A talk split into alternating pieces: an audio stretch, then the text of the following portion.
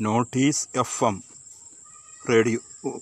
സായന്ന വാർത്തകൾ വായിക്കുന്നത് ഞാമത്തുള്ള. സംസ്ഥാനത്തിന് കോവിഡ് സ്ഥിരീകരിച്ചവർ എഴുന്നൂറ്റി ഇരുപത് പേർ. ഇരുന്നൂറ്റി എഴുപത്തിനാല് പേർക്ക് രോഗമുക്തി.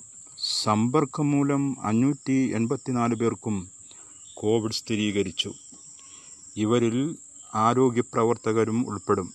വിദേശത്ത് നിന്നും വന്ന എൺപത്തിരണ്ട് പേർക്കും ഇതര സംസ്ഥാനങ്ങളിൽ നിന്ന് വന്ന അമ്പത്തിനാല് പേർക്കും കോവിഡ് നയന്റീൻ സ്ഥിരീകരിച്ചിട്ടുണ്ട്. മരണസംഖ്യ ഒന്നാണിന്ന്. തിരുവനന്തപുരം നൂറ്റി അൻപത്തി ഒന്ന് കൊല്ലം എൺപത്തഞ്ച് എറണാകുളം എൺപത് കൊച്ചി മുപ്പത്തൊമ്പത് കോട്ടയം മുപ്പത്തൊമ്പത് മലപ്പുറം അറുപത്തൊന്ന് കണ്ണൂർ അമ്പത്തേഴ് തൃശ്ശൂർ പത്തൊമ്പത് വയനാട് പന്ത്രണ്ട് ആലപ്പുഴ നാൽപ്പത്താറ് പാലക്കാട് നാൽപ്പത്താറ്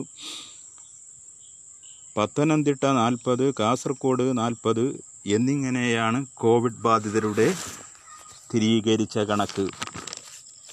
സ്വർണക്കടത്ത് കേസിൽ പ്രതി സരിത്തിനെ തെളിവെടുപ്പിന് തലസ്ഥാനത്തെത്തിച്ചു ചൊവ്വാഴ്ച രാവിലെ നാഷണൽ ഇൻവെസ്റ്റിഗേഷൻ ഏജൻസി സംഘം തിരുവനന്തപുരത്ത് എത്തിയത് സന്ദീപ് നായരുടെ അരുവിക്കരയിലെ വടക്കേ വീട്ടിലും അമ്പലമുക്കിലെ സ്വപ്നയുടെ ഫ്ളാറ്റിലും എത്തിച്ചാണ് തെളിവെടുപ്പ് നടത്തിയത്.